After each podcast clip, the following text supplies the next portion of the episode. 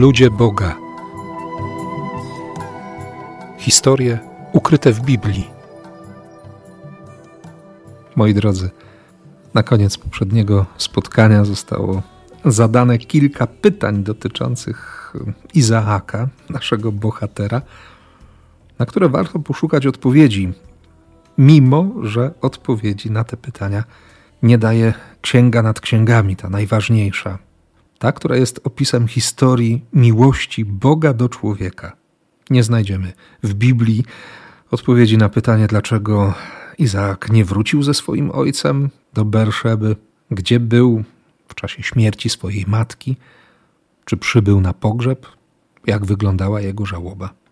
Biblia cały czas skupia swoją uwagę na Abrahamie, tak jakby soczewka Ducha Świętego była skierowana jedynie na ojca wiary. Dlatego właśnie próby odpowiedzi na te pytania podejmują midrasze żydowskie. A proponowanych interpretacji i propozycji wytłumaczenia losów Izaaka, przynajmniej w tym dwu, trzyletnim okresie po wydarzeniu na górze Moria, na górze nauki, jest naprawdę sporo podczas omawiania tej najważniejszej próby w życiu Abrahama, ale jednocześnie to było też najważniejsze i najtrudniejsze doświadczenie w życiu Izaaka. Tego nie możemy pominąć, bo przecież na górze Moria byli obecni dwaj ojciec i syn. I nie powinniśmy skupiać swojej uwagi jedynie na ojcu, nie zauważając syna, bo wtedy faktycznie można popełnić ten błąd, który, który sugeruje Biblia, przedstawiając nam całe życie Izaaka jako człowieka bezwzględnie uzależnionego, żyjącego w nieustannym cieniu albo swojego ojca, albo swojego młodszego syna. Dlatego wielu autorów żydowskich podejmuje problem nieobecności Izaaka tłumacząc ją na różne sposoby. Przede wszystkim po to, by zobaczyć człowieka, który, który otrzymał szansę od Boga, by stać się kimś wyjątkowym. I niestety tę szansę chyba zaprzepaścił.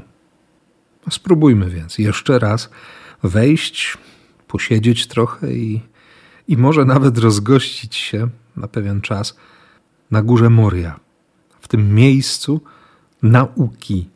Nie tylko nauki, którą przyjął Abraham w tej swojej dziesiątej, najtrudniejszej i jednocześnie najważniejszej próbie, ale też nauki, która zmieniła absolutnie życie Izaaka i, i sprawiła, że nic już od tamtego momentu nie było takie samo. Dla narodu wybranego to, co wydarzyło się między Abrahamem a Izaakiem, warto uwalniać się od pokusy mówienia między Abrahamem a jego synem, bo wtedy też automatycznie jakoś tak przyporządkowuje się Izaaka swojemu ojcu i, i syn nagle znów staje za plecami ojca. Przestaje być zauważany. Myślę, że, że to dotyczy i dotykać może wielu z nas, których historia życia nie szczędzi takich wydarzeń, że, że ciągle staje się w cieniu że jest się niezauważanym, że czasami nawet kierujemy nasze wołanie do Pana, wypowiadając płynące z serca wyrzuty, niekiedy również zarzuty, że czujemy się odsunięci, pominięci, że nikt się z nami nie liczy. Tym bardziej, że przyglądając się tym 400 słowom, w jakich zostało opisane wydarzenie na górze Moria, wielu interpretatorów tego fragmentu mówi, że prawdziwym bohaterem całego wydarzenia jest baranek. Nie Abraham, nie Izaak, ale baranek. Ale zostawmy na razie baranka, o którym też doskonale wiemy, że jest znakiem i symbolem Chrystusa.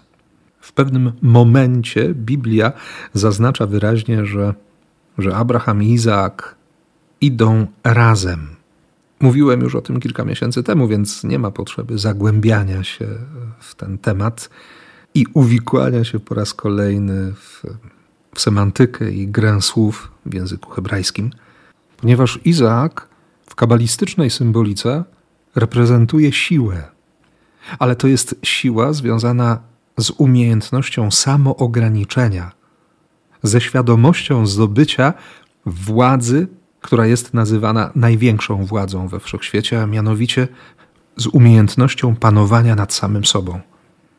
Wiemy, że bez protestu poszedł tą drogą razem ze swoim ojcem. Ostatecznie był świadomy tego, co ma się wydarzyć. Przecież, przecież widział, że, że Abraham postarał się o wszystko, co mógł znaleźć na tej górze. Ale widział to niezwykłe postanowienie obecne w jego ojcu, że ten nie chce dać sobie żadnej wymówki, by ofiary, o którą poprosił go Bóg, tego się Izaak domyślił, nie złożyć.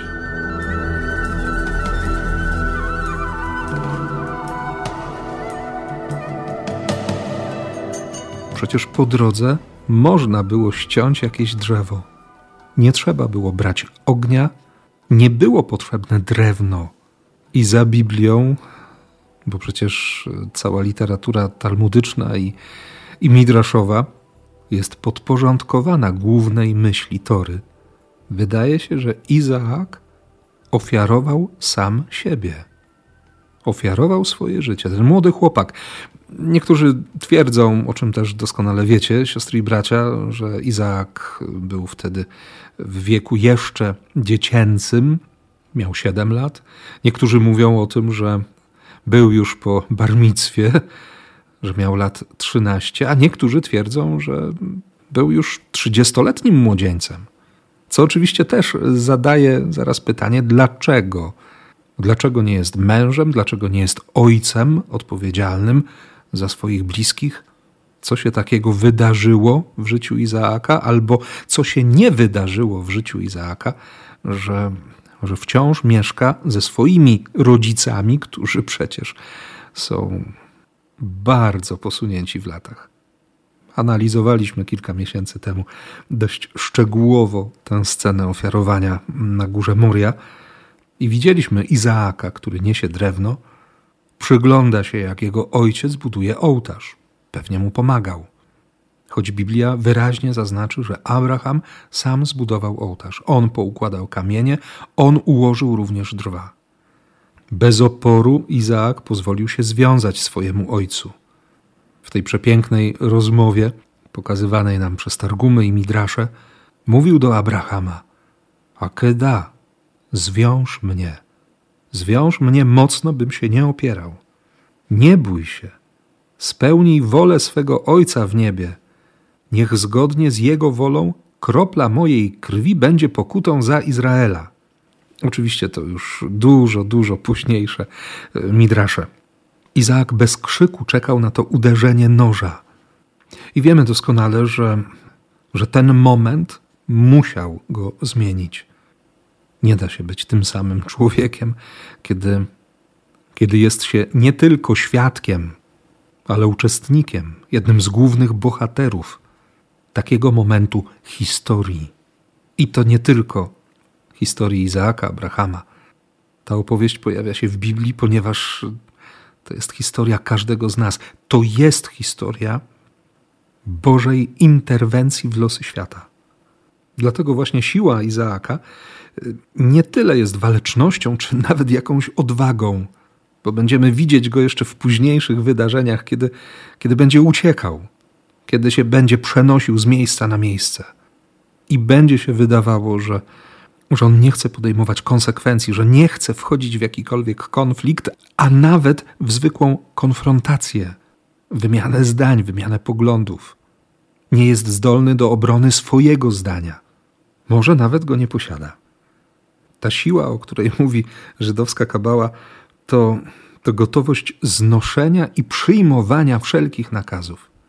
To absolutne i bezgraniczne posłuszeństwo. Może właśnie dlatego Izaak, pomimo tytułu patriarchy, jest kojarzony jako syn Abrahama i ojciec Jakuba. Tych dwóch ma o wiele większe znaczenie w historii narodu wybranego. Abraham jako ojciec wiary, Jakub jako ojciec narodu.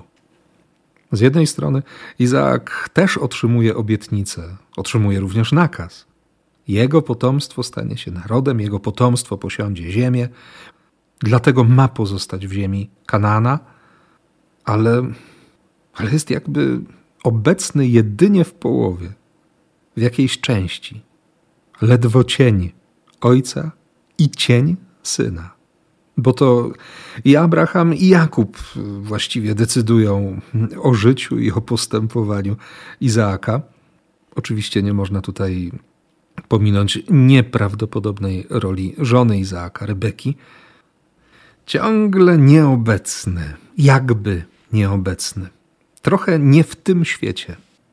I chyba właściwą odpowiedzią, dlaczego Izaak zachowuje się w taki sposób, jest, jest twierdzenie wielu rabinów, obecne niezwykle mocno w tradycji żydowskiej, że Izaak tak naprawdę nigdy nie wrócił z góry Moria. On wciąż tam przebywał. Do końca swojego życia pozostał związany z tamtym miejscem. Pomimo tego, że nazwę tej góry można tłumaczyć jako, jako miejsce nauki, Izaak nigdy nie dorósł. Nigdy nie stał się tym, kim chciałby go widzieć Bóg. Popatrzmy zatem jeszcze przez chwilę na to, co się wydarzyło na tej górze nauki.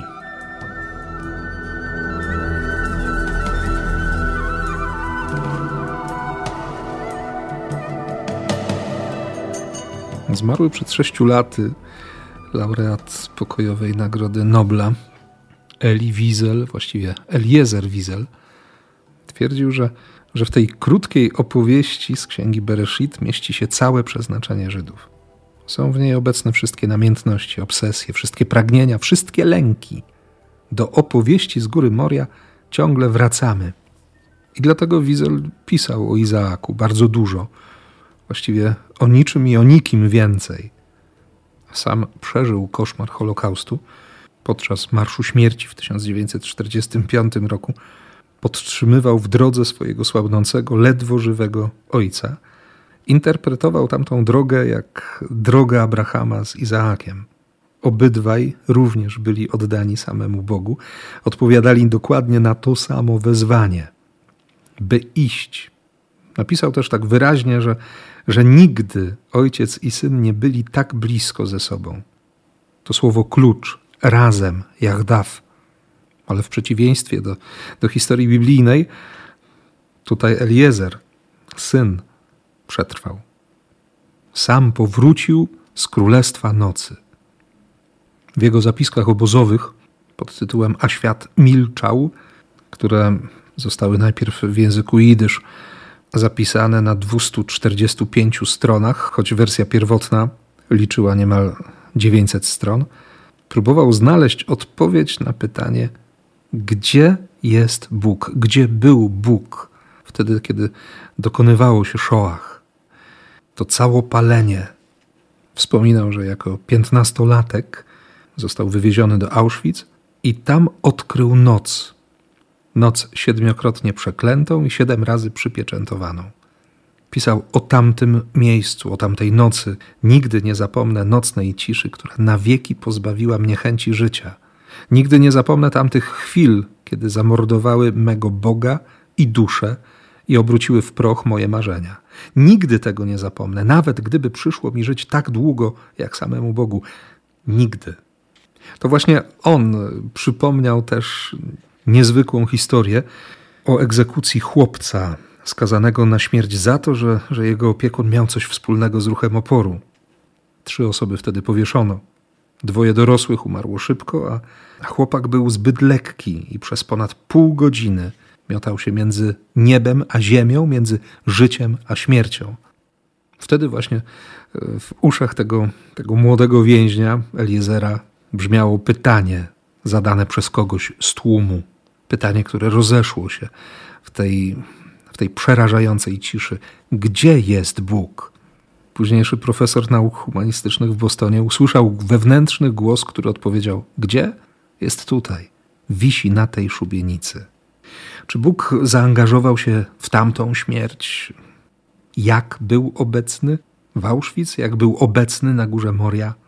Wszystkie zbyt szybko rzucone odpowiedzi mogą być nietrafione. Trzeba poczekać, trzeba się zastanowić. Trzeba przez chwilę posiedzieć w ciszy. Kiedy Wiesel odbierał pokojową nagrodę w 1986 roku, mówił właśnie o nieludzkiej ciszy, jaka ogarnia, gdy dzieje się ludobójstwo, gdy dzieje się niesprawiedliwość. I dlatego tak ważną jest praca nad pamięcią. Pamiętać jest koniecznością. Napisał nawet: Bóg nie milczy, on sam jest milczeniem. Tradycja żydowska, szczególnie ta współczesna, często jest posłuszna myśli pojawiającej się przez wieki, szczególnie w momentach trudnych dla Żydów, że nie wszystkie opowieści daje się zmieścić w języku, daje się umieścić w słowach. Niektóre można przekazać tylko w milczeniu, niektóre przekazuje się ciszą. Być może właśnie o to chodzi w milczeniu Biblii na temat tego, co działo się przez kilka lat z Izaakiem po wydarzeniu na górze Moria. Może właśnie ciszą trzeba odpowiedzieć na postawione przeze mnie w poprzednim spotkaniu pytania. I jestem przekonany, że dla wielu z nas ta cisza będzie również odpowiedzią na pytania, które my stawiamy Bogu. Pytania o sens, pytania o cel, pytania o przeszłość i przyszłość. Bo przecież Księga Bereshit, Księga Rodzaju, Księga Początku nie wspomina nic o, o jakiejkolwiek rozmowie, o jakimkolwiek spotkaniu Abrahama ze swoim synem, o spotkaniu Izaaka ze swoim ojcem po wydarzeniach na górze Moria, po, po tym wydarzeniu Akeda. Tak jakby więzi rodzinne uległy pewnemu rozerwaniu. Tym bardziej, że tradycja żydowska wiąże też to wydarzenie z momentem śmierci Sary. Wspomniałem już o tym, że, że szatan pod postacią starca miał powiedzieć Sarze, że na górze Moria Abraham zabił Izaaka. Kiedy więc Abraham wrócił sam do domu, Sara spostrzegła swojego męża i zauważyła brak syna. Przeraziła się tak bardzo, że, że umarła co się stało z Izaakiem. Czy tak bardzo cierpiał, czy był tak bardzo przerażony, czy tak bardzo nie mógł sobie poradzić z tym, co, co się wydarzyło? Czy naprawdę został zabity? Bo przecież jedna z tradycji żydowskich mówi, że, że Izaak naprawdę tam zginął i został wskrzeszony, ale, ale w zupełnie nowy sposób. Bo na czym polegała ofiara Abrahama? Skoro miał dokonać całopalenia, to najprawdopodobniej po zbudowaniu ołtarza i ułożeniu na drwach swojego syna rozniecił ogień i wzniósł nóż po to, żeby skrócić cierpienia. Dlatego jedna z tradycji rabinicznych mówi, że, że kiedy szukano miejsce na zbudowanie ołtarza w drugiej świątyni, bo ta Salomonowa została przecież zniszczona, dzięki Bożemu objawieniu, dzięki łasce Boga, wybudowano ołtarz na tym miejscu, gdzie były jeszcze popioły Izaaka. Zdaję sobie sprawę z tego, że, że wędrujemy tutaj po meandrach również zdrowego rozsądku i, i takiego logicznego spoglądania na, na historie biblijne, ale warto czasami przedrzeć się między literami i słowami po to, żeby, żeby zobaczyć też ducha Biblii i przyjrzeć się również tradycji rozumienia słowa, bardzo szerokiego i zróżnicowanego rozumienia słowa, które, które przecież jest nieustannie życiodajne dla każdego z nas. Ale o tym powiemy sobie już w kolejnym spotkaniu.